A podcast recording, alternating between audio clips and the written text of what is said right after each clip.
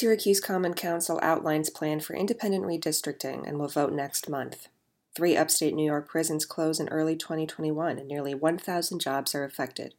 And a 21 year old man is shot to death in a car in Syracuse. This is your Syracuse.com flash briefing for Tuesday, December 22nd, 2020. Three prisons in upstate New York will close in early 2021, the state announced on Monday.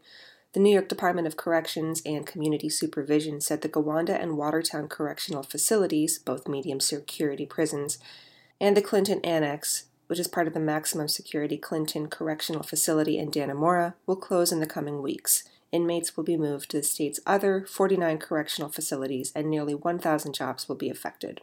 The Democrat and Chronicle reports the move is expected to save the state about $89 million a year and reduce its statewide prison capacity by about 2,750 beds. No layoffs are expected, but the closures have raised concerns about 975 jobs that will be relocated.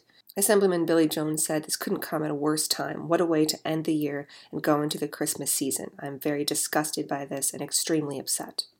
Under a proposed plan for independent redistricting in Syracuse, a panel of citizens will be picked at random from a group of pre screened volunteers to redraw lines for city council districts every 10 years. The plan was outlined publicly for the first time last week, more than a year after city voters passed a referendum, allowing the Common Council to create an independent panel of citizens to draw the city's council districts.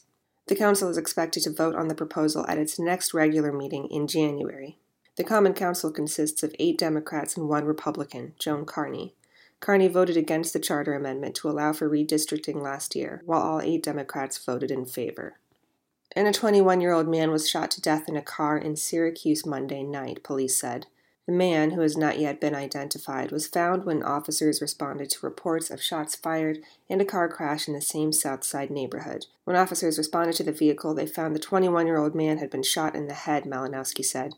The victim was pronounced dead at the scene. Syracuse police asked that anyone with information about the shooting call 315 422 5555.